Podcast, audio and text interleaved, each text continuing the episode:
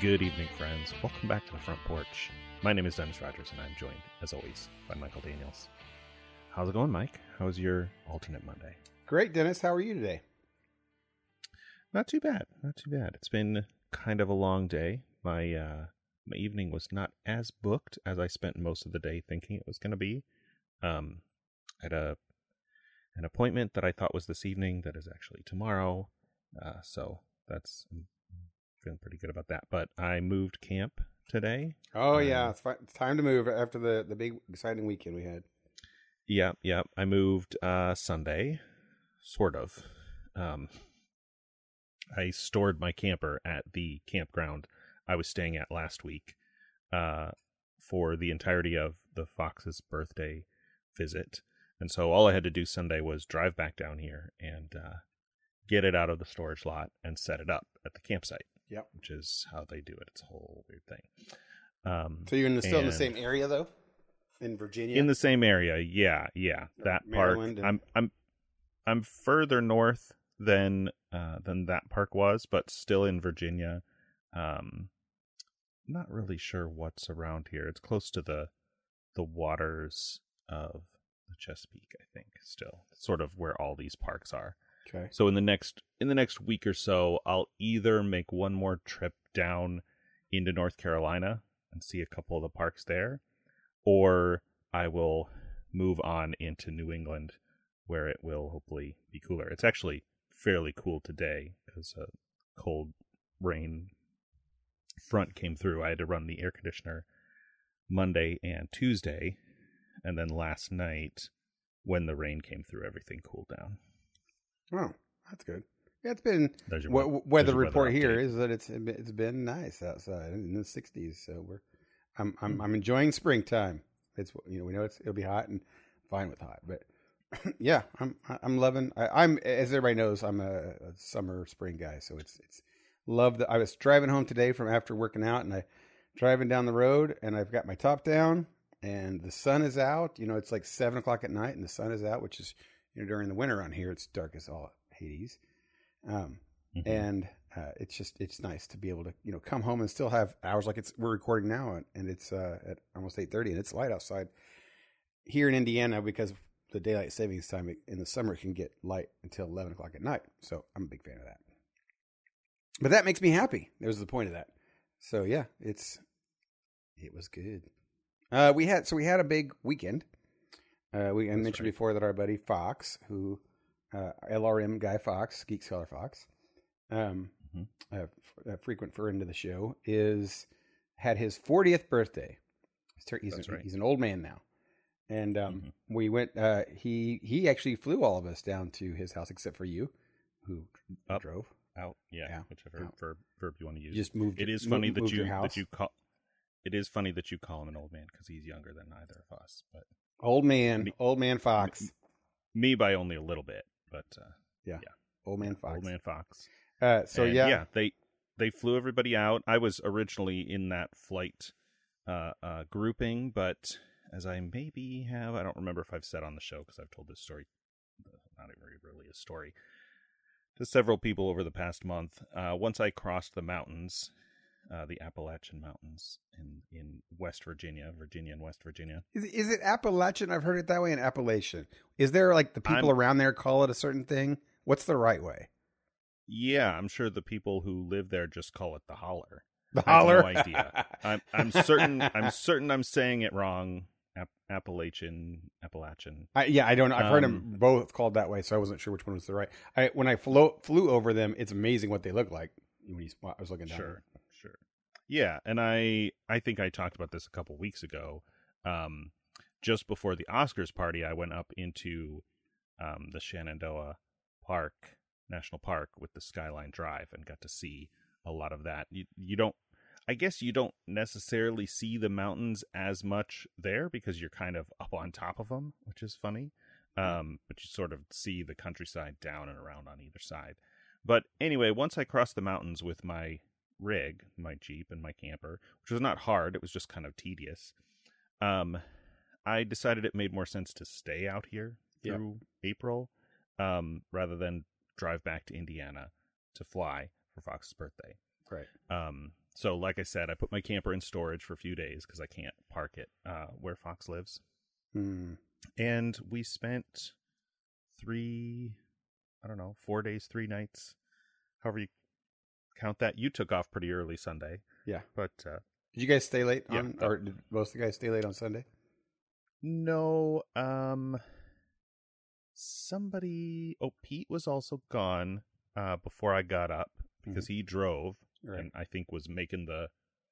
I think he was going to make the drive all the way back. There was some, He some drove quickly. rumor of him maybe stopping in Athens, uh, uh, in Ohio, which is kind of close to halfway point. Um, but no, everybody left. Uh, got their Ubers to the to the airport around like two, maybe quarter after two. It wasn't bad. Um, and so I I left when they all did because it was, uh, well, the drive back was over three hours. The drive up was like two forty five. Mm. Uh, the drive back was like three twenty because there were a couple accidents, and Oh. you I- you get that stuff around DC. I gotta say that fly, flying is, I mean, besides being crazy cost prohibitive, it's the way to go anywhere. It's just so. To me, I know some people have all sorts of stress about it, and I understand why and all all of the things. But for me, it's like it's like a ple- when I go to fly somewhere, it's like a pleasant part of the trip or vacation. It's like something I look forward to is flying.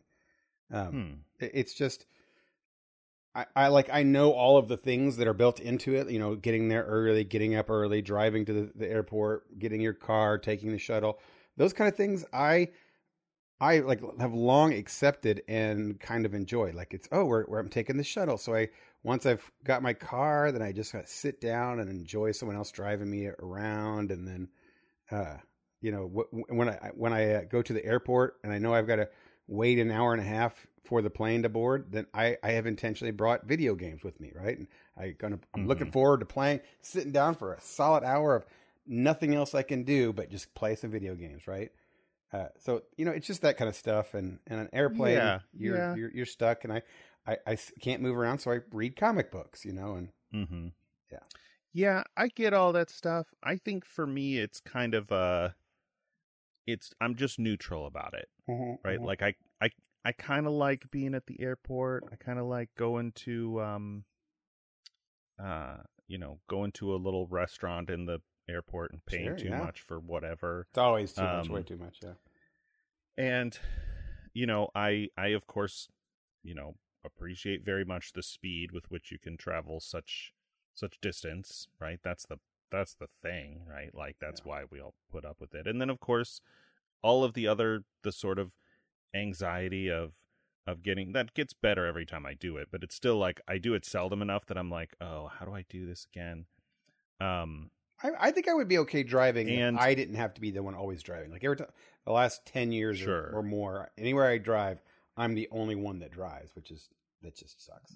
that's that's mostly the case for me unless i'm you know with my family going somewhere but i've gotten more okay with it doing this this stuff with the camper but Oh, i yeah, still right. have those days where i'm like uh i've got like i don't know there's something different psychologically between like the start of a three or four hour drive i'm like oh this is like three four hours. Okay. That's, that's fine. I was just Like, it's talking to I was just talking to an employee of mine about not horrendous. And then and but then the other drives where it's like oh i mean sunday was rough because i you know we partied relatively hard for a group of middle-aged dudes.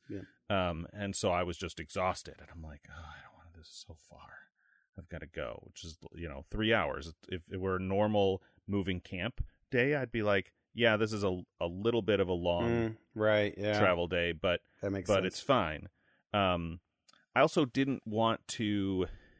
I didn't want to get down here too late. Like normally, when I move camp, like I have to be out of the site by eleven, right? So I'm driving in the middle of the day, and it's fine. This was like, oh, I'm not going to make it by five. It's going to be like five thirty. But I don't want to like if it were a normal like Saturday, or if I was going to a Harvest Host site, I'd be like, oh, maybe there's somewhere along the way I can stop and like sit down Mm. and eat some food and whatever. But I didn't want to do that. Like I wanted to keep going, so I wasn't setting up camp in the dark. oh yeah, Not that it gets dark at six anymore, like we're getting into longer Yeah. days, but I still have a little bit of that. My my, Uh, my little mini story thingy. worry thing that I had the last couple weeks is that I, I had been sick for like two weeks and could not shake this thing and and I got Hmm. you know early on I, I got nervous that it was it was COVID right because it was kind of a lot of the symptoms Sure. of COVID. Um, I, granted, COVID has every symptom, but still, um, Uh, yeah. you know, most worried about that. And you know, I took a home test and it was negative. Uh, and okay, that's fine. But then as you know, I thought I'd just get over it, and then I kind of did, but it came back. Um, and then we had people in, our, in my house also got the same the same sickness. They tested also negative. So I was like, oh, okay, we all don't have it. Okay. Um, but it got closer to Fox's weekend, and I was nervous. One about traveling with if I if I did have COVID. I worried about about going with a bunch of people if I had COVID. So I went and got a test, Mhm. I got an official test, and and it was it was fine. Uh, but I was still sick, right? It was still a sick thing, and I was on the upswing, but I was still just kind of really exhausted. Um, it would it would like wear me down, and then uh, as you saw this this weekend, I was l- losing my voice and Mm. could barely talk, um, and was like very mucusy. So I was I was I had the whole thought of not going out at all, right? Because I am sick. Um, past the con- I mean, I felt pretty strongly I was past the contagious part, but still on the upswing, but still sick. But I thought, man, I, I'm I just don't want to miss all the fun because what we you know listeners here listening, what when we say like partying, like a bunch of middle aged white guys. Uh, you know, we play board games a lot, right? We play board games, hang out with friends, is, which is always the, the best part, obviously. Um, and we, we Fox had some really great things planned that we did. Uh, so I just really, you know, it's what we do it for the 40th, kind of like coming out to your house when we did the 40th thing. It's, you know, we're not going Mhm. to turn 40 again, so it's nice to it's nice to have these kind of events and not to miss out on them. So I was nervous about that. Went to the airport and I wore. It was different this time because I wore my mask the whole time, even though we're not we don't have to wear masks. It's Mm. you know just safe than sorry type thing for Sure, for everybody flying. Um, so wore my mask the whole time there and in in the thing, and got there. And I oh, I think I didn't say mention about what we also we also drink a lot usually. Uh, not like irresponsibly, but we, you know, are pretty inebriated. Um, I mean, it's not. It's not responsible. it's not responsible, responsibly right. Yeah, but we're all like where we're gonna sleep. Like nobody's driving. yeah. No, no one's going to the hospital. Type was what, what I mean. no, no, yeah, no, no. right. Uh, they'll pass out. That's about it. Uh, but but I you know and I had thought about that this weekend. You know, just kind of we're all the best part is you know we're in a safe environment. We're there uh, all together, and um, you know if you're if you're gonna you know drink excess, then that's, that's a good better environment. And and I was like, oh yeah, this is a good weekend. And I don't I don't do that often, and I do that. But now it just I just because I was ill, and then I didn't want to. I was had a little bit of paranoia about when I because I don't drink in excess often. I don't I don't want to like promote it here on the show. um, is that Right. uh, um, I I'm wiped. I'm done for a week or two. I just I just feel Wiped, awful. Yeah. And and I didn't want to like do that even in in the, in the middle and feel awful. Right. I wanted to. Right. Right after you've gotten over being legitimately. Sick. Well, not just that. I didn't want to like miss, uh, you know, hanging out with the friends and you know sitting in a corner feeling gross. You know, uh, Mhm. and, and it was so m- moving into that because of that, it was wonderful. Like it, it, Fox listening thing, it was fantastic, right? You know, he he Mhm. he did a lot of planning for a lot of stuff, and we we'll go through it Yeah. here. Um, but it was you know a lot of the guys getting together. Fox had all these wonderful meals planned. Uh, took us to a, a great place called the Yard House. Uh, It's in Maryland. Is that that's where we're at, right? I don't know this Mhm. Rockville. Is that where we're? Rockville. Rockville. That's So a right. place called the Yard House, which is really nice. Um, Mhm. kind of a fancy brew pub brewery or Yeah, like brewery. a I th- I think the the Google Maps or whatever description called it a an upscale sports bar, yeah, I can see that. Which is kind of it's in that in that sweet spot. Like they have a lot of taps yeah, and it's got that sort of sports bar atmosphere with high top tables and and TVs everywhere, but still a little higher end, a little fancier yeah, um uh dish and that that was that was for lunch, and then Fox Mhm. had rented out a, the- a movie theater for us, and Right. to to watch Morbius, which we'll talk about in a minute. Um, and the great the, the best part about that whole thing was, like, I had a half yard. Marcus and I had a half yard, and other people had like two beers going into that. Um, and then they they sold beer at like the many of the theaters that you go to.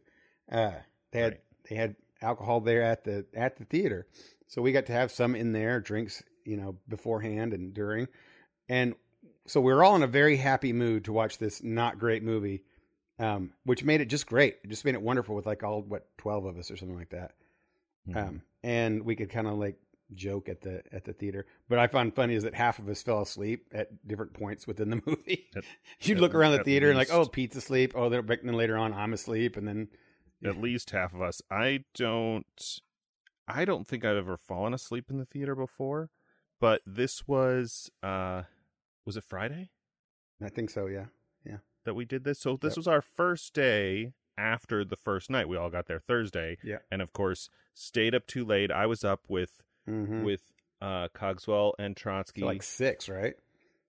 talking and I say talking.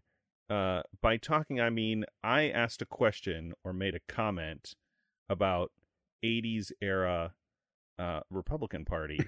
we don't talk politics on the show, but uh then they got going. Like I couldn't even get a word in. Yeah, I mean, I could once in a while, but I don't have opinions on politics that were happening when I was 5. right, Like- right, right. Uh, and that was uh, somewhere around 5 a.m. That was that was late. That was late, And Uh, so, so, so this is the next day, right? and so we're and we're all we really exhausted from a lot of that stuff. And- yeah. and traveling yeah, and- and watching this movie, and just had a big lunch with at Right. least one drink. I think I had two. I think we Mhm. all had two, probably close, close Right. to it. Um, and then a drink at the theater. yeah, and and the and the movie was so I mean it wasn't even slow and boring it was actually kind of loud at times yeah, but it was I was so disengaged and disinterested in it that yeah, I, yeah. that We, I we, we- off. I, I agree with you that I have also, or I'll second it, that I had also never actually fallen asleep. There, one movie I I uh, came very close, and it was of all things Transformers: Age of Extinction, uh, and and that one was not because I was overly tired; it was just incredibly boring. Um, Okay. and and so I was kind of like starting to get nodded, so I had to like shake my head to wake up. And that one, this one, I was I was genuinely tired, and I just went. I just like I'm just gonna close my eyes and not watch this because, like you said, we'll we'll talk about it right now here in a second. But it was not interesting in the least, right? Mm-mm. So so closing my eyes, I'd never for a minute felt like I was missing anything. So uh, we'll come back to to the party and what we did there, but let's go ahead and talk about Morbius really quick. sure So it's getting panned and and bad reviews and such on on uh, all of the sites everywhere. Uh, I'll start off by saying this is uh, Michael Morbius. It's a comic book character, Marvel character, but not in the MCU. It's made by Sony. He he has more Spider-Man affiliations than anything, so Right. Sony owns the rights to him. What a weird thing! Like Marvel selling, say, "Hey, you get this character and any person who's ever ever had any of association." That's so weird. You know, carte blanche on your. I your- I assume that stuff is enumerated in a contract somewhere with all the lawyers Uh, not really. The worst part about that is that Marvel was just they didn't think they'd make anything, right? They're just trying to stay Mhm. alive and they're crashing their companies going under and they're like, "We'll just write any character that has ever been in a Spider-Man mag." It's so terrible. Mm, Um okay uh, so anyway, um, it had. I will say that it had. It is not the worst movie I've seen. I've seen. I've definitely seen worse movies. Right. Um, it's sure not good. yeah yeah it's um well go ahead I'll let you no. It's just. It's not. And I. I don't have a whole lot to say. It's. It's hard to explain it because I don't want to trash on. it. I'm not going to bash on this thing because really, it's not. Like I said, I have seen some really, really terrible, terrible movies. Uh, I've even seen some movies that were trying to be bad that were just terrible bad. Right. Uh, This Mhm. one was not trying to be bad, but it was. what's the reasons it was bad, Dennis? Was it the script and the acting and directing? Uh, there are there there are a lot of things like um Script for sure. I mean, that's so the culprit. so the yeah yeah the I don't I don't I mean I'm not gonna praise Jared Leto after Leto Leto whatever Whatever his name is. after the the rumors anecdotes or whatever of his extreme method acting walking with uh uh crutches and did and it did nothing hold- to improve this performance. Let me tell you holding up production and and making people help him use the bathroom and stuff like that like that all spoiled any potential I could have had at appreciating his his performance. Um, I don't know that there was anything really outstanding about his performance. I I No, got really more wasn't. out of um, uh, uh, Doctor Who's Matt Smith. Sure. Um, I wouldn't now. I, I say that to say that um, say that to say that that their their acting was well executed. I don't think those characters were well designed or written or thought out or All of 'em. directed or anything. All I think terrible. those those two guys acted those parts well. Um and I mean, there was just nothing for them to act with. Like they, who was there's- the, the characters didn't have any was the compelling stories. Who was the female character? forgettable. I don't even know. Completely forgettable. She, yeah, she I don't even know why she was even there. Like I don't know the point. She wasn't even necessarily there for a love interest. I don't remember. No, just like for somebody to somebody for uh, Morbius to ex- exposit, like explain all the mechanics of the story. But yeah, like almost no story. It's just like here are these things that happen. Uh, none of the mo- motivation makes any sense. The characters are hundred percent morally ambiguous at best. And so you're like, who is the good guy here? Am I rooting for Jared Leto? Because he's not shown me any laudable character qualities uh, to make me admire or root for him in any way. In He's any not way. an underdog. He's not any kind of hero. He's barely a, a you know a Batman kind of like we don't kill uh, uh, style vampire. Um, and like that's even before you get to the really dumb stuff like did they understand how international waters works?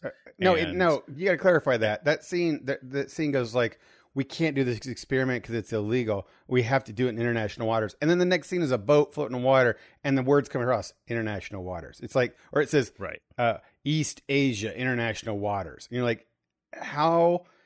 I, you know, you gave that to your little nephew to write, didn't you? It's just so absurdly terrible, right? Yeah, yeah. It's a it's a specific. They say eastern seaboard, and they say exactly how many nautical miles it is offshore, and you're like, uh, okay, so that makes everything you're doing okay. And Everything they're doing okay, and they have mercenaries out there, like and then the the the very common, uh, you know, Marvel does this too. A lot of TV shows do this. Just thorough uh, lack of understanding of science and and scientific equipment. It's just so like bad. this broad label of like we're gonna science some stuff. And I mean, there in Morbius there are lines like this. Like he takes over uh, a counterfeiting Oh operation, and Yeah. he wants to keep all of their. I don't think he says sciency, He but I does say he no. He one hundred percent says sciency. He says leave all the sciency stuff. Leave all the sciency stuff, and then that lets him build a centrifuge with only one tube in it, which So would not work. It would be incredibly bad. completely He- imbalanced. like He takes None of over that a counterfeiter's machine and makes a, a- a medical laboratory with it. Yeah, yeah. So that's what I mean. Like, there is a long list of nitpicks, but before you even get to that, like, nothing about the story is engaging or entertaining. Like, I'll give it a tiny bit of like half a point out of 10 uh, for how tired and disinterested I was uh, watching this movie. But even with that, you know, a, a halfway decent movie could have overcome that and I don't think if I were fully engaged and conscious and No, and yeah, everything, I would have I would have appreciated this more than maybe half a point. that that's important. That's important to say to, to reiterate. We we did start out this space saying that many of us fell asleep. So us reviewing it, I can hear somebody that that for some apologist out there saying, "Well, you how dare you review it if you fell asleep?" Like first of all, I fell asleep for like ten minutes. Second off, Right. the, the, it's so incredibly disjointed that no parts matter. No scene matters or has any reason for anything.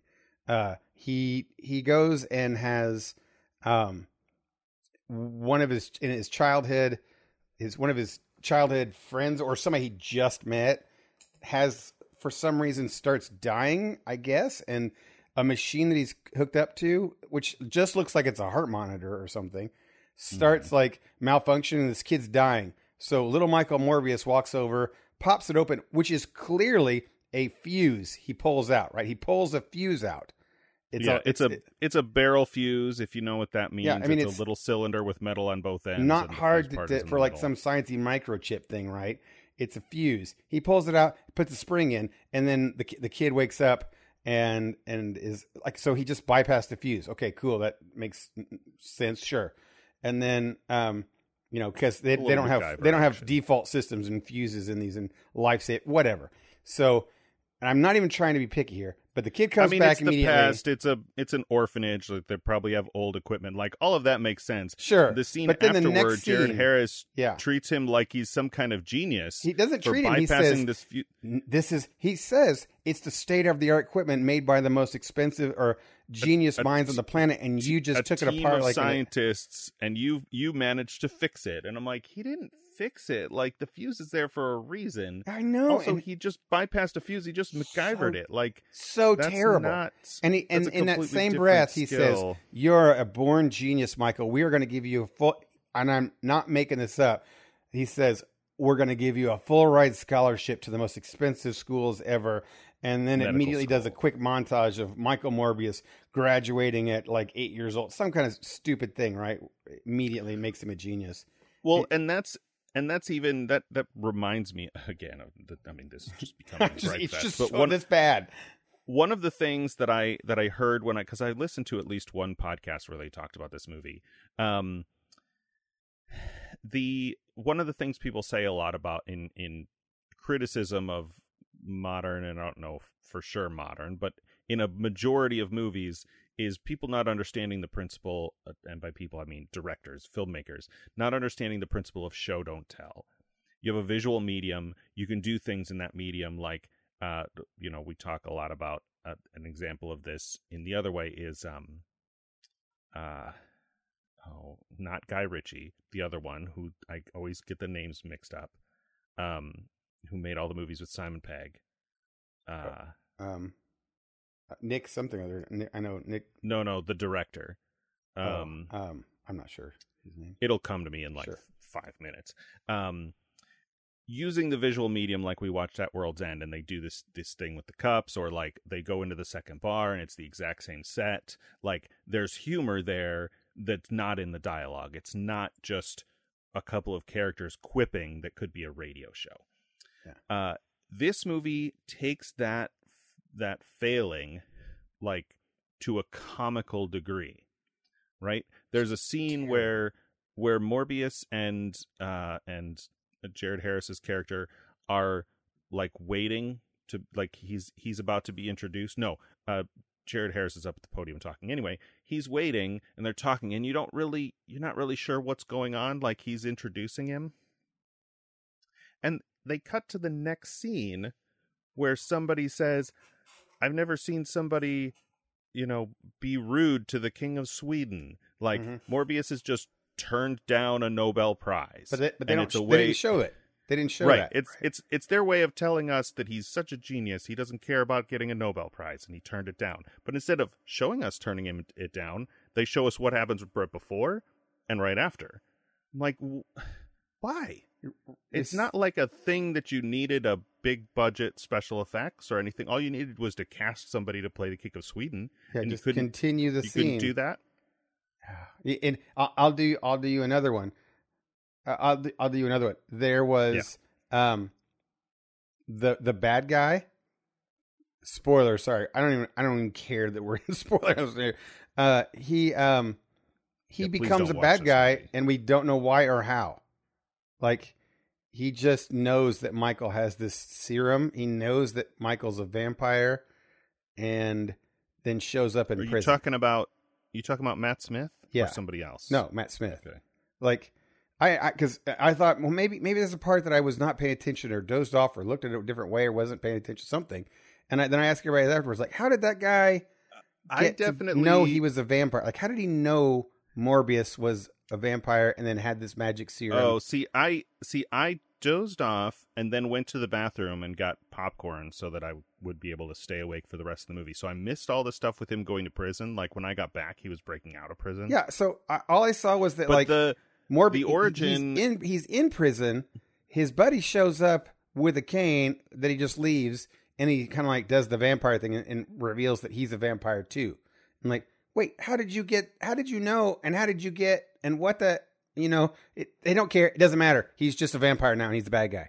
And you're like, Okay. Uh, yeah. I- what? that that also didn't make sense to me, but I wasn't in the theater when it happened. His motivation, at least at the beginning, I understood. Like they're both, or Morbius is is um, uh, uh you know, disabled, differently abled, yeah, and from from childhood, and so the the vampire serum makes him strong and whole Yeah, yeah.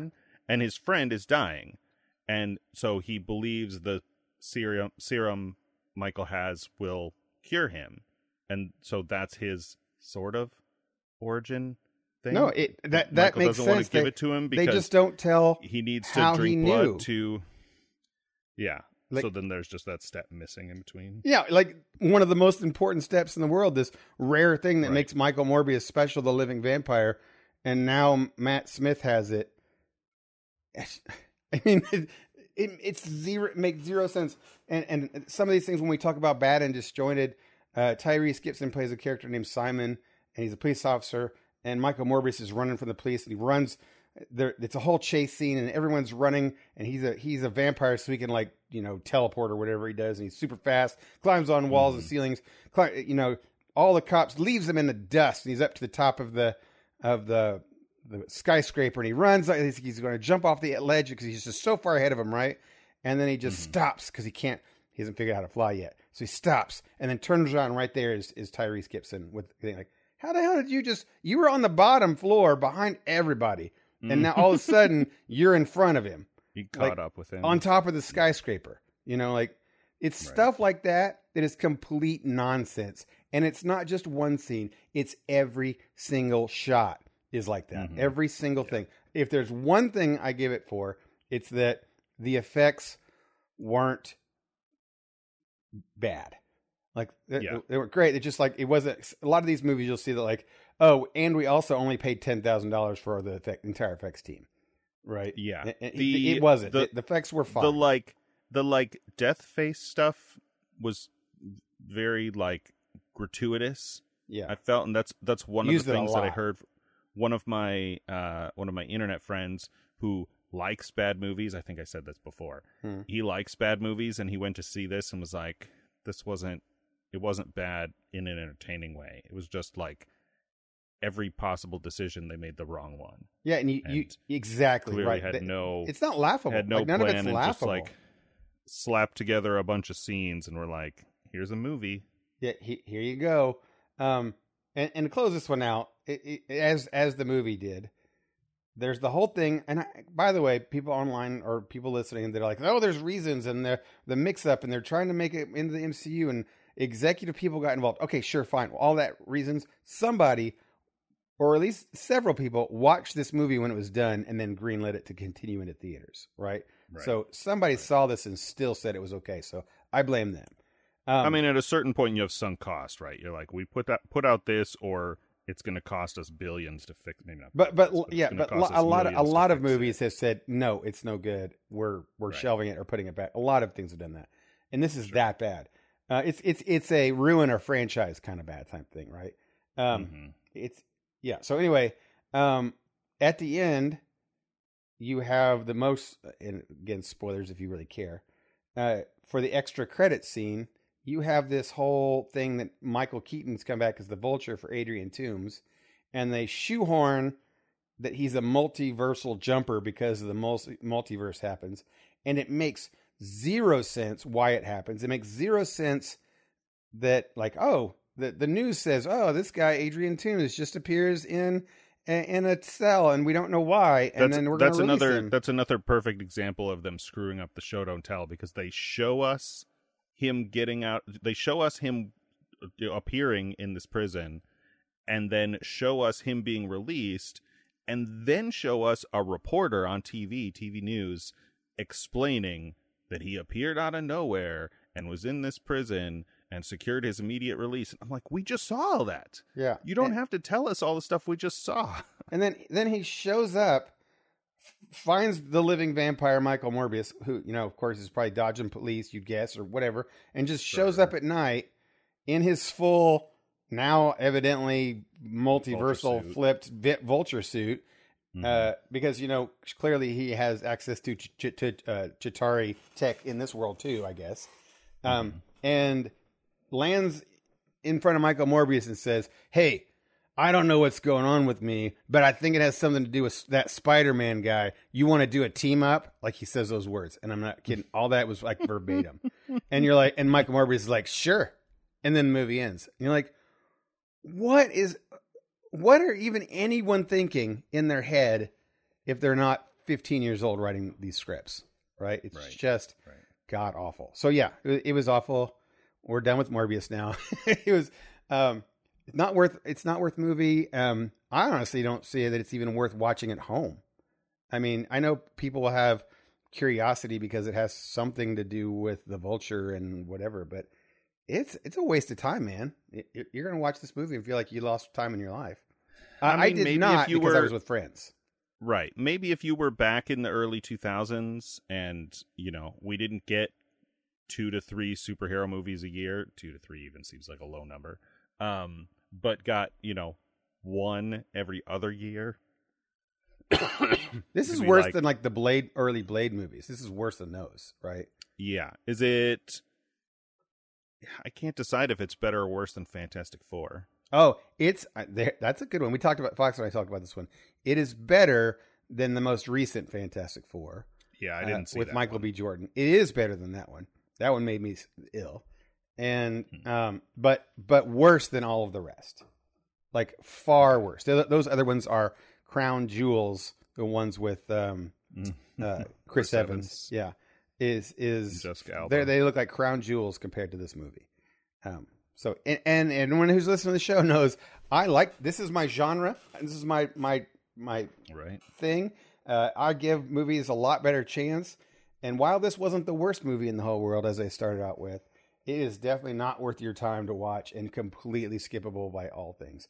And Jared Leto's insane method acting did nothing. so he just wasted everyone's yeah, time and money and patience lowered and, that, uh, and that kind of stuff. So okay, so Okay. I, I thank Fox for taking us to watch it because Mm-hmm. it was uh, a thing that I could watch with friends.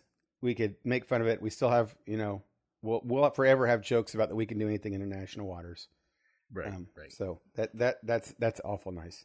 Okay, moving along, Dennis. We went through the weekend and we what did we do with the Nerf thing? You want to say how that played out? Um, sure. That was a little, I don't know, a weird sort of Weird, right? uh, Yeah, weird sort of peer pressure uh, kind of thing because a couple. I don't know if anybody brought Nerf guns, but a couple people bought Nerf guns, and so I was like, well, if we're doing this, I'm gonna do it. And we're I like, think Pat was the only one because he had like the noisy cricket, like the little one. I'm like, would wouldn't we? You guys don't want to just like pile in the car and I'll go to Walmart and no, Right, we've got to right. do we've got to do Amazon. So you know, we buy this and then we got back from the movies thing. Uh, Wait, wait. You, just you, it feels like you skipped a couple steps there. Some people had them shipped to the house, and when, when they when they showed up on Thursday, they were there waiting for them, right? uh, maybe I yeah, I think it was see Mike and Cogswell both did that. Oh, like ordered ahead of time. Yeah, and, and when they showed up, their packages were waiting. Okay, yeah. So then they had these these big Nerf guns, and so the rest of us got on Amazon and ordered a bunch. And so when we got back from seeing Morbius, there was just a stack of it's like it's Christmas and everybody's ordering Because we got one on day shipping in that area. Just everything's one day shipping. Yeah, everything was so fast uh, uh, in that in that area, and then I we sat had at the these table Nerf and was guns. like, "Well, I'm not going to be the only one without a Nerf gun." Right, exactly, same. And then we didn't really do anything else with it. Like every once in a while somebody would get like I I got two sort of revolvers and so I would just carry one around for a while because other people had them and just like cock and uncock it kind of thing, but never really do much. Oh man, you you must have missed out then, because I was involved in pretty much every Nerf battle, and it Nerf happened, battle, and, it happened often. Like Until that last one, the last day after uh, I did, uh, I missed that because I was gone. Fox's son uh, got back and wanted wanted to play because everybody or almost everybody I think left their Hmm. left their Nerf guns behind. We're like, we're not taking them on the plane. left into Fox's son I- to play with. yeah, I thought about taking mine with me because I had my car, but I'm like, what am I gonna do? Carry a couple of Nerf pistols around with me for no reason? I liked Like, my gun I'll- by the end of the time, and I really wanted to take it home. But when I figured that it was forty dollars to bring it with me on the airplane, or I bought the thing next 25 next, next to the air to- for free for twenty five dollars. Another one, yeah, yeah, that's yeah. just that's just you know dumb. Uh, but no, yeah, we so that was I like uh, several of us just had it on us all the time. Like we just carried around just in case. And then occasionally, when people are playing game, one- someone would pop another body. body you know, pop. It's, it was kind of like an almost a little unwritten rule that if you didn't have a gun, you could be shot once, but no one's going to like waylay on you. Um, and then uh, just randomly, somebody would start. You'd see two people with guns from across the way just start outbreaking, and then a third jump in, and four, and they're just they'd all shoot until they all ran out of ammo, right? And then and then it was like, okay, yeah, I don't. cease fire. I don't know. I think there was maybe one of those that I was like I fired off a couple shots, but for the most part, and every once in a while, if we were playing a game, like I would see somebody walk by, and I would intentionally shoot like ahead or behind them, like Mm-hmm, wanting wanting not to hit them, but wanted wanting to just like make Show your dominance there, right? right or something or something but i i don't know i think i thought there was going to be some kind of organized oh no, Thing, which- a- which there really wasn't like even Yeah. that last date where like everybody got a gun and we all kind of shot each other and reloaded and shot some more and it was just madness we had we had uh, our our buddy Trotsky had one of those automatic like it would do pop, pop, pop, pop, pop, pop, pop, pop type things, right? Like a machine gun. Um, but it and it had battery, so he didn't have to cock anything. So he thought he was going to be the big stuff, and we were all like, "Oh man, that stuff's going to tear us up!" And it's the little rubber balls instead of Nerf darts. Right. Um, so but his thing had a wind up. It had he'd push Yeah. the trigger, and you'd hear ooh. So so anytime he tried to shoot anybody, people heard it, and then they would immediately hide. So he'd run around the corner, Yeah. and there would be nobody. So every time he tried to shoot somebody with this gun, you could hear him coming a mile away. You know, and so he he he brought 200 rounds, and I bet he, Hmm. besides that last day, only shot 50 because he just couldn't get anybody in you know Right. in his sights. Uh, but yeah, the only story I had there was really fun was I'm sitting down. Fox has always a pagoda. Is that what's called on, out on his porch? Um, sure in its backyard, and we're sitting there with some Pergola. some pergola, yeah, and with some some couches, and it's really nice, and we're all just talking, and I happen to have my gun sitting there as we're all sitting around, and uh, Geek Scholar Chris shows up. Um, He's there the the night for he's going to do uh, trivia, which we'll talk about in a second, and he has this big, huge gun, uh, like strapped to his back with his backpack, right? oh i missed this too i think i was in the bathroom Yeah, and and we're all just talking, and Mar- and Chris walks from the, from the side of the house with this big gun. And Geek Scholar Chris, for those who listen to Geek Scholar Movie News, is a super nice guy. He's just a, a really cool, chill dude. He comes for, sure, that one day. He's talking, and we're all real happy to see him. And then out of nowhere, our buddy Marcus just kind of walks outside the side door nobody sees and has a gun and just starts waylaying on Chris out of nowhere. Chris, Chris doesn't just like oh oh oh he does like what we all do and just reaches for his gun and pulls it out and starts firing back and then I'm not going to stop so I start firing back and then it's just this huge like popcorn thing is like pop, pop, pop, pop, pop, pop, pop, and everybody, mm-hmm. everybody in the pergola just dies for cover who doesn't have a gun, and who those who do have a gun stand up and start joining the shoot. Um, but they're only like five, not even a minute and a half, probably right because we all run out of darts yeah. after after a while. Mm-hmm. So that that was just stupid grown ass adults doing stupid things. Sorry, grown ass male men, right or whatever, doing stupid things. Uh, boys, we should say boys. Um, Right. So that that was fun. We played games. Did you play any fun game that that you enjoyed? Um, I'll tell you what, and and this is gonna, I don't know, I don't know how this is gonna sound. It'll sound how it sounds, and It'll sound. If- I'm just gonna say if- it. I'm just gonna say it. if if if you don't like it, I'm sorry, and I'm not really that sorry. Uh, I'll tell you what didn't happen was I was never mad or upset. Uh, That's I good. think That- that's good so far. a, a combination. Well, it's it's it's not uncommon, shall we say, for a for a several day gathering like this. For me, by like the second or third night, or maybe the night before the last day, or something like that, to get kind of cranky.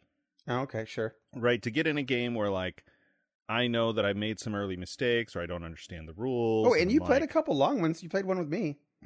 I did, I did. I played um Root. the Battlestar Galactica game, Oh, that's two you played with me. Yeah, which is the it's like three Were you- hours at least, right? oh yeah, because you you sat right across. Yeah, that was at least three hours, and it's Which, by the way, Dennis was a Cylon. That's right. I was uh, Commander Adama, Mhm. was a Cylon. So Cylons aboard my ship. um and uh and so like maybe that contributed to it being fun uh we haven't played it in years since not since the infamous incident where pat made too many of us cylons and the game was Mhm, ruined um which is a great Did we- story in our group and Mhm. also that that's a game that people praised for years as being the best like both uh, being very good in the genre of social deduction games and bluffing games and also being very good as an IP game and having uh, at, at being true to the IP to the I agree, spirit of I the agree. of the license or licensed games Mhm, we should mhm. call them um and we hadn't played it for years probably like almost 10 years and so we're playing it and it's just very boring I um, agree. I agree. I agree with that. My, that would be my review. like too. you you get to your turn and there's stuff you can do but you don't really have control like the things that you can do are dictated by um what's what happening the with cards, the cards? like Yeah. like the cards that you draw and so it's like you have plans and you have goals but you're restrained even in your actions by what cards you have available Mhm. and it really and it really limits you And, and and so- for those who have played it who know, we never got. We only got like two Cylon attacks the whole game, and it's supposed to happen like every round or every other round. And Right. so our entire game was just mostly us sitting there doing very boring things, and it was not entertaining. So sorry to interrupt Right. you, but that that's if you've played it, you probably like, well, there's always Cylons all the time. Like, no, no, we just just sat there trying to do nothing. yeah there Yeah. were there were not really ships to fight i mean i was Cylon so i was trying to sort of slowly you didn't have any help. Like you, you, there was no raiders coming out. You know. stuff like no right right and i won but i was still like okay we're, it's it's finally over we can go do something else Yeah, that, that's how Um, I felt too. We, we had two but I people who had never even watched the show. I wasn't So. grouchy or frustrated or or any of that Mhm, mhm. um we played root which Mhm. is um a game about furry woodland creatures uh, that is very uh it seems sort It's of- heady. it it se- it seems a little bit like not not cooperative but like sort of work together to to both you know like Your- a your Catan kind of thing where you where you trade and and then that both helps you and you're sort of racing this game is not that way it only seems that way within like a couple of rounds you're fighting and the fighting is very fierce and very contentious Yeah. and it's asymmetrical and what i mean by that is that every faction plays completely differently and it's not Yeah. like Yeah. the way that a game like terra mystica or twilight imperium has where you know this color does this thing they get more of th- there these kind of ships are a little better than the others kind of ships or in, in terra mystica it's you know you're better on you, you want these colors and then you can build this building easier so you want to focus on the, like there are multiple paths to victory and each one sort of focuses on a different one in Yeah. root the entire mechanics are different Mhm, like, mhm. I played one of the more unique factions, which is the Vagabond, and I just have one little guy. Everybody else has armies that they're spreading out and they're taking over these Yeah. these nodes, these town points. And I don't do any of that. Like I wander in and out and get these items and then so I was sort of not paying very much attention to what you guys Y- were your doing character didn't really need to. because I didn't need to. It was just sort of Yeah. like, who am I going to help? Who am I going to hurt? Because I get victory points by helping and also hurting, but you can't switch. Like once you go hostile to somebody, you get points from attacking them, but you can't go back to getting points for helping them. And the Yeah. the helping is mutual. Like I give you something and take something. Thankfully, I, I don't Um, think you ever hurt me. I, 'cause I didn't feel it if you did. So I mean, at the very end, I attacked some of your leftover buildings, but Oh, it wasn't sure. it wasn't enough to turn it around by that. point. I waited too late in the game, and I think maybe a couple of our other friends got um a little more heated and Well, they- and They contentious definitely got and, some heated on that one, right? and and maybe that helped me to to not uh not take the game too seriously um but i i i mostly found the sweet spot of like not taking the game too seriously but still being engaged enough to participate and not Yeah. ruin it you know, I, I, the I felt you were pretty for the other engaged in those two, at least those two long games that I played with you, Mhm. which it's a challenge for anybody. And and and I will say of, of my reviews for the, those games, those two games in particular, I don't have anything much more to say than you did because you're right on all those counts. Um, it's difficult to find a group to play a long game that you know that's going to be three hours, right, or more. of course yeah And and it is these kind of events that you can play, you know, gatherings that you can do that where you have people who are that type of people that will play them and understands the rules and play that things.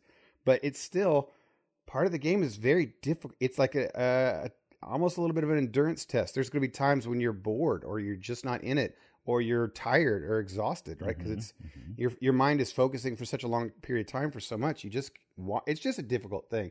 So both of those games, I felt, with the exception of one thing, in Root, uh, that everyone was was engaged to their best ability. We all knew that they're you know that like in the Battlestar game that it's you know boring and that we can't help it. We it can't, it can't advance the story, but we were all still kind of positive, you know, positively encouraging people or joking and having some kind of fun with each other, uh, despite of that or in spite of that. And then with the root game, you know, the the players that the other players at the table were you know nice to talk to. Right, I I would talk to Pete, and even though he's against me, you know, we'd talk about his class or or Jill, and I was really interested in what what she was doing. I didn't know what she was doing, but it's it's a whole different character.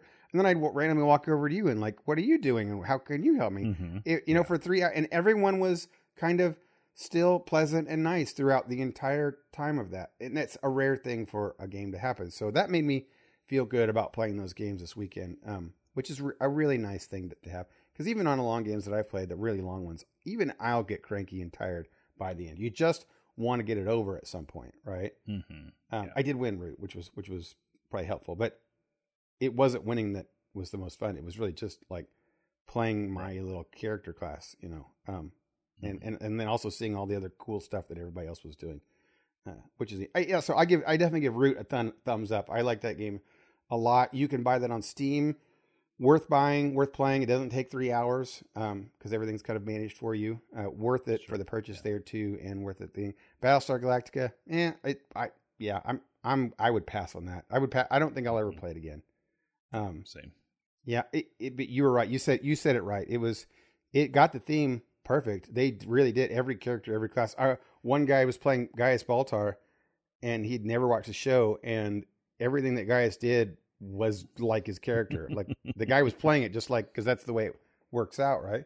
Right. Um, yeah. So yeah, that one.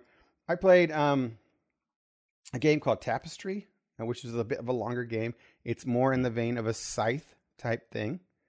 A game that has multiple paths to victory that you don't, you know, we're all against each other, but you could kind of do your own thing over here. And if nobody else is going to do that, then you just play your own game, right? Um, and, and that that is a, a downside thumbs to it, down to it is that um, I never felt like I I never interacted with anybody the entire game, and um, Okay. and most of the people at the table didn't. It came to your turn and you did your thing, and it didn't affect other people really. I think Trotsky and Chris did because they were going for the same kind of goal, right? Sure. Um, but but I don't want to knock that because it is it was a fun j- game. It's I like Scythe and I like this kind of a thing. I like multiple objective games. It's got a neat thing, neat colors, neat uh, pieces. Um, I definitely definitely enjoyed playing it and would play it again. But if I had to choose between it and Scythe, I would definitely play Scythe uh, again. Uh, and Right last one that I even want to mention is a game called I got kind of pulled into called uh, Sagrada. Um, I don't want to explain the mechanics. I would just say that it's it's it was pleasurable. I remember it being fun. Um, should I even say anything about it? You have a board, let's say a nine by nine square grid, and you get dice that get rolled, and you have to you get points. You have goals for like putting no repeating numbers in a row, and you get extra bonus points if you have no in a column. And then if you put colors in a diagonal thing, so there's all sorts of like ways you can get points. and then the Okay. board that you put it on, like your nine by nine grid, is different for everybody. So like, oh, on my board, I, I have to put a purple in the corner, and I have to put a three on this one. Um, so it's kind of a puzzly thing. Um, and it's the theme is stained glass window. It has nothing to do at all with the mechanics, but the colors of the whole game are very in the board you play with the stained glass window. That's Um, cool. It's like thirty bucks. It's a small game. Played it played within uh, less than an hour. Um, you roll dice, which was you know makes it super random. Uh, but I really enjoyed it. I had fun, and and because it, it fits in a nice you know less than an hour game, forty minutes Sure. maybe forty five minutes. Those are pleasurable. Those are nice. Those are really good and colorful. So thumbs up with that one. Played it with new people that I had never uh, played with, and and had a great time. So yeah, uh, I don't know if we, there was other games that were played, but you know, Yeah, was along the Trotsky had a new a new horse racing game. oh, I played I- that one. Yeah, I called Tether Horse, but Yep, it has good a name real for it. name. That's a real good name for it. Um, has a very weird sort of way that the horses affect the other horses, and it has the same dice thing where you can't really control what happens. I mean, you Yeah, I, can, got, I, but- I got over that game after the second time played it because because the di- I just dice are yeah, just I played it once and didn't love it, and uh, It's it's fine. I mean, games that you have like what's happening in this turn is dictated by the dice, and then you just react. Is is not always that fun because I can't plan for the next move or plan for what's going to happen. You just like okay, now the next round a dice is going to tell us what happens. right, right. So it's fine. It's fine. A, a lot of our, our friends like it. Um, what else? We played Llama. Llama. I feel like Llama's so dumb. I feel like I learned another new game, but it's it's probably Didn't not you play? Did you guys play games outside when you were out like at six in the morning all the time playing games? Not really. Um, I mean, we played Incan Gold and taught that to Oh, new people. Yeah. Uh, some people Always played dumb. No Thanks. I wasn't in that game, but of course we played that. Was there anything you wanted to say about uh, uh, Geek Scholar Chris's um, trivia night? Trivia? Trivia night was fun. Um, Can you describe what he did for us? How, how it worked out? yeah, he he set it up on the on the TV. This computer. Uh, he had categories. He had big categories and then small sort of bonus round categories. Um, because it was Fox's birthday, the questions were all kind of tailored uh, toward Fox. Um, if you've listened to uh, their podcast, which I think is on kind of permanent hiatus now, um, Geek Scholars Movie News, uh, they they used to do trivia uh, every week on the show because they have three people, right? Um, yep, yep. So it's like we're doing and- Scholar trivia, which is kind of neat. Yeah, and so he would do like a round with normal kind of challenging questions and then a round of like here are 12 different uh pairs of actors, what character have they both played? Um or here are a dozen different cars from TV and film, name the vehicle, not Yeah. the show or uh yeah. Or anything like that. Like you have to name the actual vehicle. So you're like, Mhm. "Oh, well that's You mean like the Tumbler? that's- the the tumbler, yeah, the the Nolan verse, the Batman tank thing with the big Right. wheels, or you know that's uh He had some real deep cuts in there. that's Austin Powers, but what is the what is the car called? Um, and yeah, it was pretty good. Um, It, it that's that's a real. I I was I was I, I'll admit I'll, on the air I was a little skeptical about how we are going to have trivia night with a bunch of people who just know way too much about all this kind of stuff. right, Especially it was called like Geek Trivia, Fox's Geek Trivia Night or some kind of thing. right. And I was like, you know, I've played Star Wars Trivia Pursuit, and it's just dumb playing it because you know every question to every answer to every question to everything. It's it's that or or the other way around where you're like, this is so obscure. Like even I don't know this. How is anybody like trying Yeah. to figure out the balance? And we Yeah, what was George George Lucas's license plate when he was in you know six, just turned exactly 16, exactly just deep deep trivia. But, but he didn't do that. He he had very deep things that many of us who were pros didn't know, but not too bad, right? Yeah, we sort of we set up the teams by drawing names from a hat, but then they switched because from the names in a hat, uh, uh, Fox and Jill were on the same team. hmm hmm Um, Fox's team still ended up winning, uh, but they had Fox, uh, Trotsky, and Pete um, plus uh, uh, Jill's sister Kate. My Mhm. team had Jill and Chris Borland. Mhm. So we had a pretty wide swath of like, you know, Chris knew some of the older stuff. I knew some of the more dumb stuff. Like I somehow pulled uh, the name of the dog van from Dumb and Dumber. Mhm. Um, I don't know where that knowledge was living in my brain, and I was still like Shaggin' six- Wagon. the Shaggin' Wagon. I was still only like sixty to seventy percent sure of it, but neither of the other two had any had any clue. Um, and uh, yeah, it was fun. What was great about that is like not all those like Fox knew all of them, right? Uh, which, which he, I think his team still won. Um, but did, yeah, it, it was that mixed in with some really good obscure stuff with you know things that, that got even Fox is a big movie guy, like knows so many things, and even him didn't get some of these things, uh, or Mhm. he didn't get some of these things. Um, I will say that I'm my most proud moment though is that I got a perfect score on the Star Trek category, so that made me feel very happy. we would have, but we were robbed. Uh, by, by by technicality that, that sort of colored the whole like every character every category after that got a little more lenient uh, to the to the frustration of of some of the more uh, pedantic in our group. Yeah. The big the big moment of frustration for me was uh, in the movie category. We had to say uh, this western made in 2016 was a remake of a western Mhm. from like 60 something Yep, which was yep. a, a an adaptation of Seven Samurai. Seven Samurai. And and so and so I've got Chris Borland and Jill and I'm like what was that western with Chris Pratt Mhm, and mhm. Ethan Hawke the and right they one. round up the guys and they go to this town so they can defend it from bandits. It's the same story as Seven Samurai. Mhm. Most of them get killed.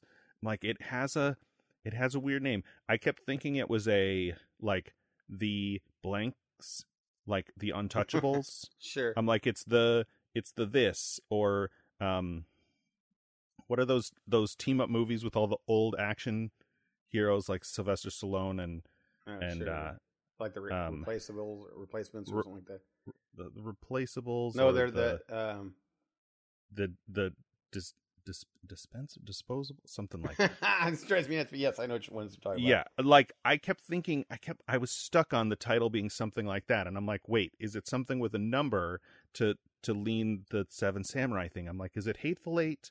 Is it that? And jill says no that's the tarantino movie. And i'm like okay it's definitely not a tarantino movie. That, that that was a good guess though, because it, it had the number, and I thought about that. right it had the number and i'm like i know if i get the if i get it kind of close like f- um uh chris will have seen the original. And after we turned in our card i looked up ethan hawke and like scrolled through his di- discography and i was like it was magnificent seven how Yeah. oh that's so obvious right. it's uh, like i went right past I, I probably went right past it in my brain i'm like that's too obvious Yeah, Uh, yeah. yeah. But that that was that's the right one. That's I, I saw that. I, I I have a weird thing for those kind of movies, and I really I really like that one. Right. So I got that one, but I would have thought I for a second I thought Hateful Eight too because that feels like the right thing. And you would watch. You're a big fan of, of Seven Samurai, so it like Right. it seems like you would know that. yeah like well. i had the i had pictures like i had mental pictures of the movie and its plot and the whole thing i just couldn't remember the, the Yeah. title thumbs up to Yeah. that movie. If you haven't seen it, you should go watch it. Uh, I, I I had Justin on my team, and we were just, you know, after we got a perfect score on Star Trek, we were like, okay, well that's fine. There's only six categories, and we're gonna we're gonna just own the Marvel MCU one. When we get to the this is a geek trivia thing, Hmm. we're gonna and there was not a single mm, MCU question on on the thing. and was- and No, the whole, no, the whole trivia. there were like comic questions and i'm A- like you comic okay, questions, i don't know any of these comics though i did put together Kamala Khan uh, before jill did which i was proud of but that's only because the the question was worded very strangely like this character has taken on the mantle formerly used by this character when she switched to become this character and i'm like wait mantle mantle okay this person character is not carol danvers oh miss marvel the new miss marvel is Kamala Khan i know that i've never read any of those comics uh, but from them talking about the new movies and uh, she's in some of the video games i think um, i'm like oh i know that one I don't know that one, right? Yeah. The, so so it was. Um, Well, we didn't we didn't get that, but that, but beyond all that, it was just it was a wonderful trivia thing with great questions, uh, fun fun from not just trivia. I mean trivia with friends is fun, but like I'm trying to give big uh, props to Geek Scholar Chris because he he chose well, he ran it well. It was fun the way everybody was and presented, and just just a, a great time. You know, when you have anyone who goes and plays trivia at bars, some of them sometimes it's really fun because you've got a good host, I guess, right? Sure. Um, and, and good choice of things and, and good props to, to Chris for that one. If you ever get a hang out with uh, Geek Scholar Chris, you know, ask him some trivia questions. He, will be great. uh, the movie that you were talking about, by the way, is The Expendables. You were very close on that one too. You're just dancing around it. What yeah. would you say, like Untouchables or uh, uh, disposable? You said disposables. Disposables, replaceables. Very, I'm like, I'm like, none of these are the right synonym. it's right there. the, the disposables. That's great. That's a that's a good one. That's um, a that's a parody. So then we got up and all went home the, uh, on the, the flights and bid, bid our, our wonderful hosts farewell, which was you know just mm-hmm. just just a joy to be able to spend it out with them. And hopefully Fox will turn forty again soon, and we can we can do it again. Yeah, for sure. For sure. Cool. All right, so that was a lot of stuff that we kind of went over there. Um, we yeah. should probably jump into our movie though before we get even further. We should.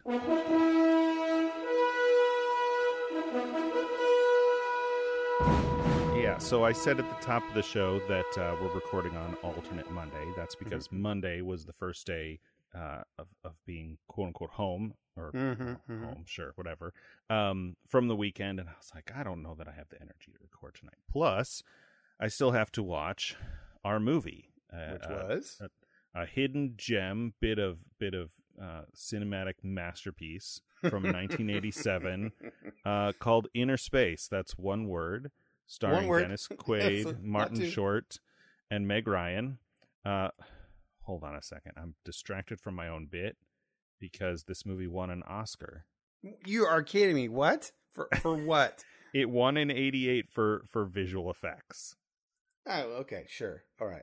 Yeah, there's a lot of at this at this time like to do all the like inside the body kind of stuff that they did. Uh-huh. That's fair. They did a lot of that. Like there was the heart thing and the the mm-hmm. the mm-hmm. stomach and the ear. Yeah, yeah. Okay, sure.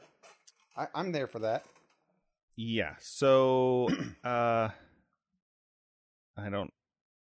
I mean, do we need a spoiler bell for this? I don't know that mm-hmm. that we do. We're going to talk about this movie and its plot. So, if you're interested in seeing it without being spoiled on the plot, you can skip ahead. I'll put another chapter mark where our final judgments are. Um, so I, as I was watching this, I realized that either when I had seen it or the number of times that I saw it as a kid, I had more memory of it than I thought. Okay. Um, when I put it on our list, I think they they talked about it on FilmSack, um, which is their uh, FilmSack is a weird podcast. They have four hosts. They're all, I think they range from like my age to the oldest guy is probably like in his early 50s. And they they cover a lot of these kind of movies that are somewhere in between bad and good, right? Yeah, They'll do yeah. like Independence Day and uh, Day After Tomorrow and it's yeah, not quite like like uh, the Flophouse where they overtly pick movies that are either they used to say bad but now they say are critical or commercial failure in some way or flop. Um but they'll you know uh, the the film sack guys are looking for stuff that's just like dumb fun kind of. Yeah right. Well this, this one uh, this one would be on their show. Yeah yeah. This this one this one fits the bill. It was very strange seeing uh robert picardo in this role. This is, when he showed up i was like what? This is not that long i don't think before voyager started. Um uh, you know maybe like between five and ten years uh, now I have to check to fact check. yeah, it's got it's it's very close. Uh, although it, that's his he's he's uh, am I right in saying he's wearing a hairpiece in this this show? He he has to be. It okay, he so, has to be. It looks so bad. So, uh, eighty seven to ninety five, right? So eight years.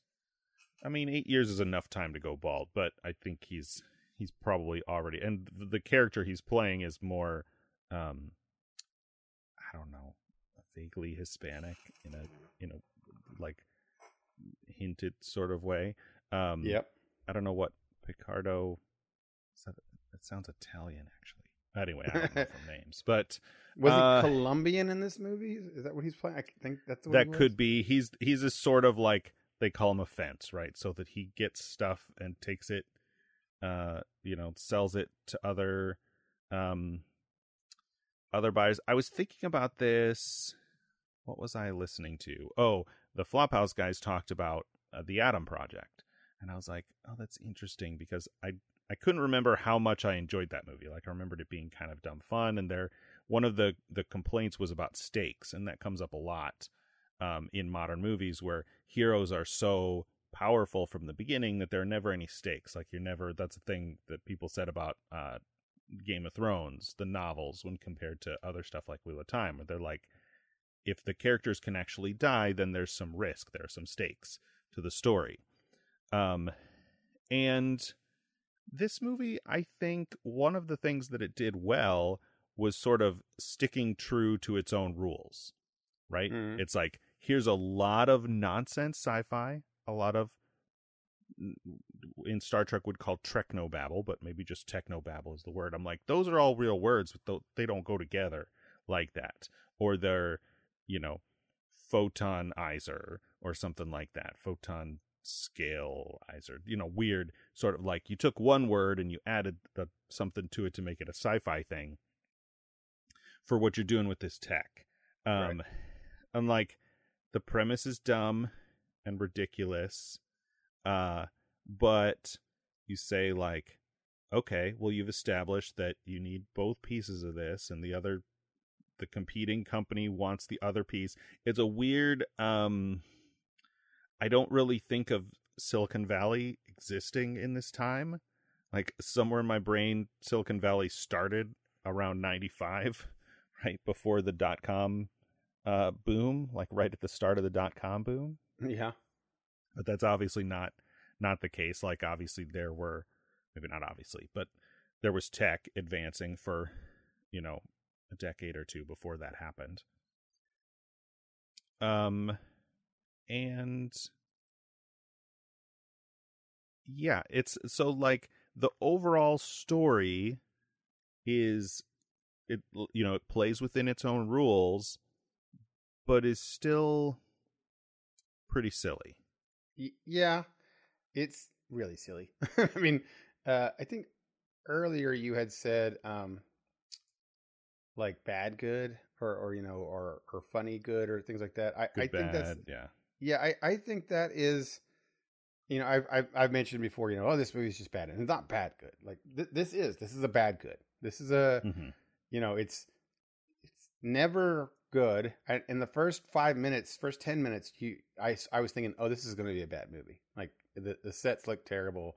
The actors Mhm. look awful. They're uh, dennis quaid is good but just because dennis quaid is kind of like his i think his normal personality is just kind of who he is.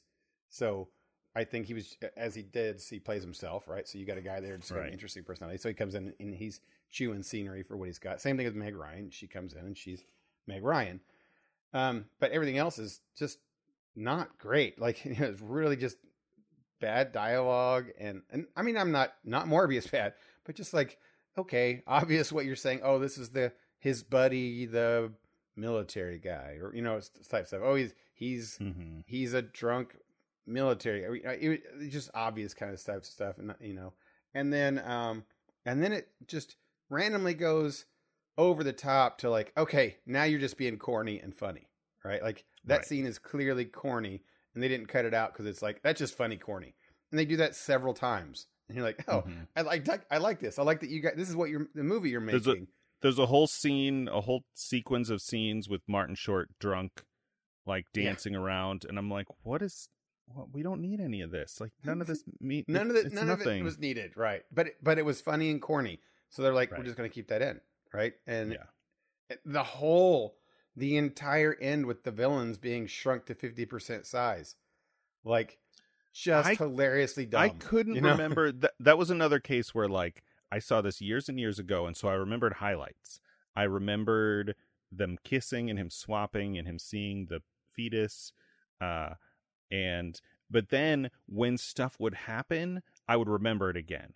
Like he's getting close to Mhm. the eye, and I'm like, oh, I remember this because he shoots the thing in the Same eye. Because I re- yeah. I remember watching that as a kid and just cringing at the idea of that big. I mean, it's small, but this thing like clamped into the back of his eyeball. Right. Um, or the thing with the flash. Oh, it was actually wait. It was actually clamped on his inner ear, stabbed in the back of his eyeball. I remember he shot. Well, that's what I mean. It's yeah, it's Yeah, like these right, yeah. four big spikes like spiked into his uh into his eye. And then like he's uh I mean, I guess he can hear through the ear thing. Like they did the ear thing and I was like, was he going to talk to the rabbit? Like how would they know if he was talking to the rabbit? I guess he's supposed to be able to hear. Doesn't matter, man. D- doesn't Like- matter. like it worth it works both ways. Like he can hear what Martin Short hears in Oh, that's addition true. to being able to to to talk to him. Um and the you know, in a movie with a ridiculous premise and ridiculous rules, uh him swapping when they kiss is the most that that's the It's most like ridiculous. and he does it twice. He does it twice. he does it twice in like an ocean of fluid.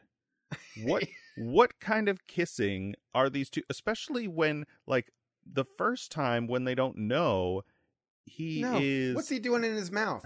Right? Like Like- what's he up? Why wh- he's not up in the mouth first of all and then like Martin Short has him like mute all of his stuff so that he can make out with Meg Ryan when Meg Ryan just kissed him while he was repeating everything Dennis Quaid said like Yeah. there was there was never really romantic attraction between those two characters but suddenly he's got this confidence like that was the interesting part of the story right it's that spielbergian kind of like here are these three characters and they have these three problems they each have their mm-hmm. own problems right like Right. dennis quaid is too cocky and self-focused and also kind of depressed it also cracked me up that he has all these gadgets and inventions in his apartment i'm like these two things don't go together You know, He can't be- he's got a rabbit and He's got the rabbit in his uh, house. yeah he can't be he oh, that, wait. There's a scene when He- Martin Short goes back in his house, and there's a stuffed rabbit on the table, supposed to be the rabbit, and it it's, it just sits there. Yeah, yeah. But like Dennis Quaid's character can't be both Bill Murray and Rick Moranis, right? Like you, Right. you, you got to pick a lane. Anyway, uh, and of course the main like Martin Short's big thing is he's a hypochondriac with no confidence, Yeah. and I don't know Meg Ryan's thing. She's a female character in an thing, 80s really. movie, so so maybe there's less of an arc there for her. But like the main arcs are for Dennis Quaid and Martin Short, and more more so Martin Short. Like he gains confidence over time as he has this kind of alpha male in his ear, like coaching him through these situations, and starts to realize that, um, you know, he's more capable than he than he has believed. Right. Right. Um, that's the character story, but um, yeah, it's got that.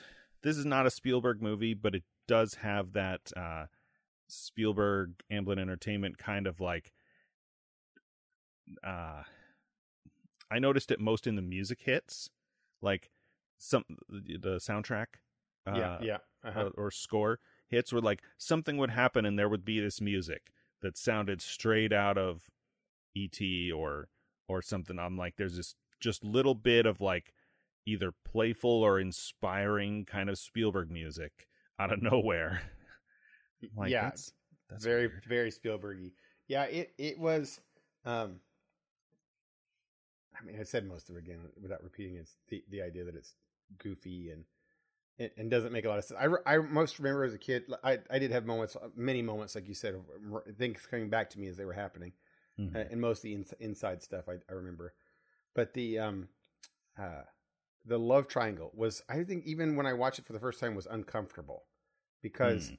like that's Dennis Quaid's girlfriend, and Martin Short has the hots for her, or Right. romantic vibes, and Mhm. is trying to make out with her, and she's like has no interest in him really at all. No, and the right. only reason she has interest in him is is when he's Dennis talking Dennis Quaid or wearing Dennis Quaid's clothes, and I'm like, exactly. this is this is creepy. All this is very creepy. Mm. I mean, even back then, it was very creepy and uncomfortable because on the other hand, you're very sympathetic to Martin Short, and you hope that he gets like a nice girl like her at someday. And here's his chance, but not like this dude, right? Like this is, and then at the end, he doesn't end up with her, and at the wedding, he's like the best man or something, and then she gives him a kiss, and it's like this kind of knowing, sad kiss. I'm like, this is kind of sad. This is not like good for Martin I- Short at the end. See, I couldn't because I couldn't remember the details. Oh, and that was the thing I was saying about remembering things. I remembered as they got close to it that they weren't going to shrink all those other people all the way.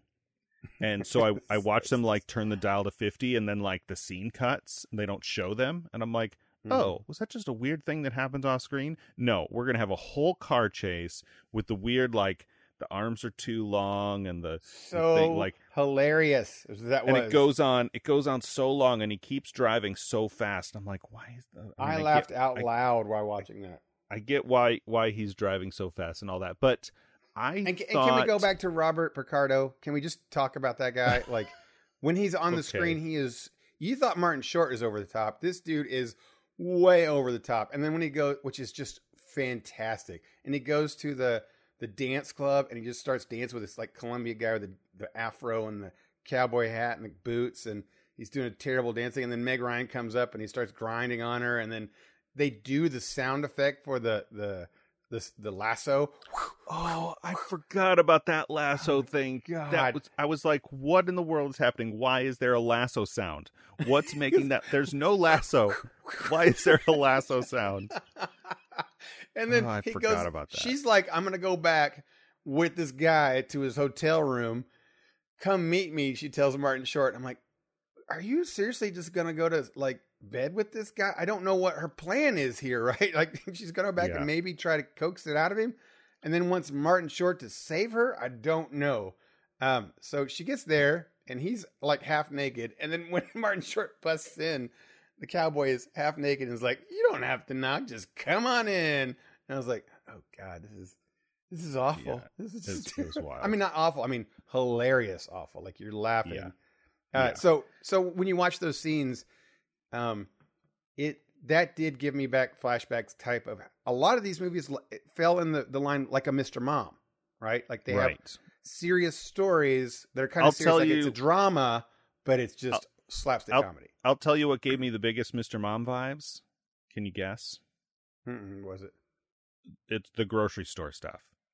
Oh When- yeah, sure. when sure. he's zapping the he's zapping the thing and the price is too high and suddenly there's a crowd like there's Oh, a God. crowd around watching him Yeah. try to try to cash out uh this lady and you see the uh, manager getting mad at him for the the thing going wrong. Like the price is going to it's like he's boxed in on all sides so i thought from from when we first are introduced to martin short's character and the other the girl at the at the grocery store uh his coworker i thought that he was gonna gain confidence and like be with her at the end like ask her out or or kiss her or some equally tropey 80s thing yeah, yeah, I thought so. And too, then right. and then she shows up at the club as this like you know rave punk girl, or whatever they were Right. called in the 80s new wave um and was like okay that's weird and then you get to the wedding scene and he turns her down and i'm like oh that's so much better than i thought it Mhm. was gonna be like he's he's now like confident enough that he doesn't have to chase after the the the uh, uh workplace terrible girl slag right. um and and that was random too because he wasn't.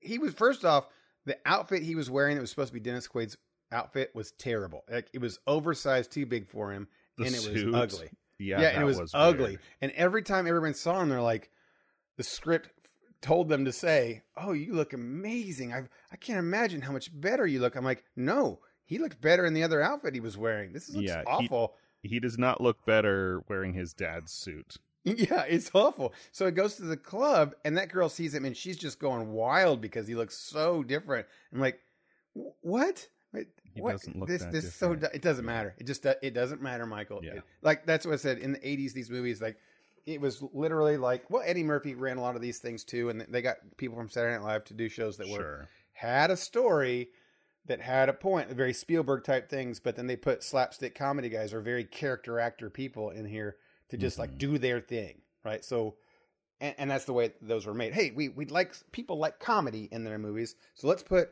the leading comedian in there that's like a you know a Martin Short and let him do his thing. So even though we've got a Right. story about science fiction, we're just going to make it like that. And then directors kind of like lean into it, right? Uh, so that that was great. So I I give this in closing thumbs up. I loved it. Um, I loved it, and, and I even said in, in our chat this should have been one of our like movie night shows because you can just sit back and relax and enjoy the absurdity that's happening randomly.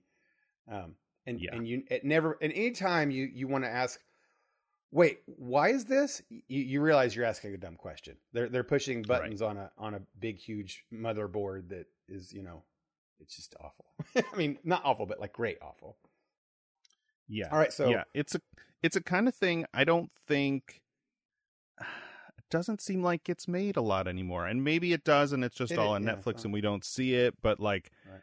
there there are so I think maybe it's because there are so many movies now. Like back and and it's not like, you know, back in the studio system era they weren't also cranking out movies, but a movie like this with this kind of story and this kind of execution would not get uh names would not get these names these actors Mhm. and would not have gone to the theater like i'm sure this movie did enough to you know win uh to win an oscar for um for visual uh for visual effects Yeah. um and It- it was and yeah, it's a kind of- them, it's it's pretty solidly in the good bad category. It's not campy. It's Mhm. just a little cheesy and of its time. And for being of its time, aside from literally everyone's hair being terrible, um, and the clothes being very and the clothes, um, the cars look like cars are supposed to look, which uh, just it, it tells you how old I am. Um, I'm like, oh yeah, that's what a police car looks like. Um, yeah and it was not awful in terms of like uh relationship dynamics and things. It wasn't great. I'm not gonna i'm not gonna hold it up in that yeah in that way.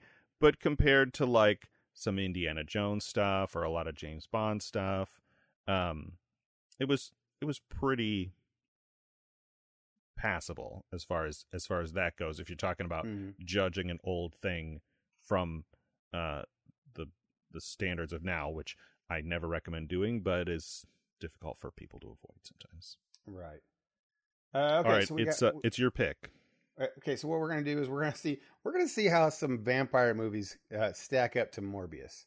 So Oh. we're gonna watch Underworld this week. That not is- blade you don't want to watch the day daywalker No, I, I say Dust- that dust I- some that's a good that's a good reason. I, I give you that, but um, I just watched Blade three like two weeks ago, and I and that that was enough. That was that's enough. That's, I didn't need any more of that. underworld with kate beckinsale and i um, Yep. don't know any i don't remember i i saw at least the first one of these maybe oh, the main, in the theater The bad guy if- is if it is came out guy. at the time Marcus, I think is his name. yeah i don't remember Yeah, i, mean, saw him once and then It's uh, Bill. Nighy, I think, isn't it? Doesn't it play? Um, I think Bill Nighy is is the the villain. If he's not the villain, this he might be in the second one. Um, yeah, he Bill Nighy plays Victor in this one. oh really Yeah, he's he. I remember my memory of it is that he was great. So we'll see. And I remember the first one. I I, I saw many of them, and they just got progressively worse downhill. right Um, but the first do. one, I remember it being pretty good. It's your standard vampire werewolf thing, but I think this came out um, around the time I was in high school. Uh, no, no, no, it was much after that. It was 2003. 2003 Um, yeah, so so much after, but but it was still the time when I was playing D and D and stuff, and I remember the Mm. idea of vampires versus werewolves was a neat thing to me, and it was a novel. So to this was one of the first time I exposed to that. But anyway, gotcha Underworld with Kate Beckinsale. Got to have your sound on for this one because it's all actiony. And her being awesome actiony. Okay. All right. Well, you've been Cool. listening to the front porch. This is episode. Did you have anything else before I do that? No, no, no, we're good. Uh, episode 243, 243. Uh, thanks as always to our buddy Fox over at LRM Online. You can check out his work. He does reviews of movies and board games over there. Uh, if you want to reach out to us with comments, questions, things you think we should watch and discuss, you can do that via email. Our address is frontporchpod at gmail.com. If you go to our website, frontporchpodcast.com, there are. Did I say the email? I don't know. Yeah. Hear, hear my own voice sounds weird in my head. It's been a long couple days. Uh, frontporchpodcast.com, their contact forms there. There is an out of date list of the movies we're watching. Check it out. If you enjoy the show, please consider subscribing on the podcast of your choice. And while you're there, if you leave us a positive review, we always appreciate that. It helps out so much. As always, thanks for joining us. Until next time, I'm Dennis. I'm Michael. for Front Porch. Night, everybody. See you next time.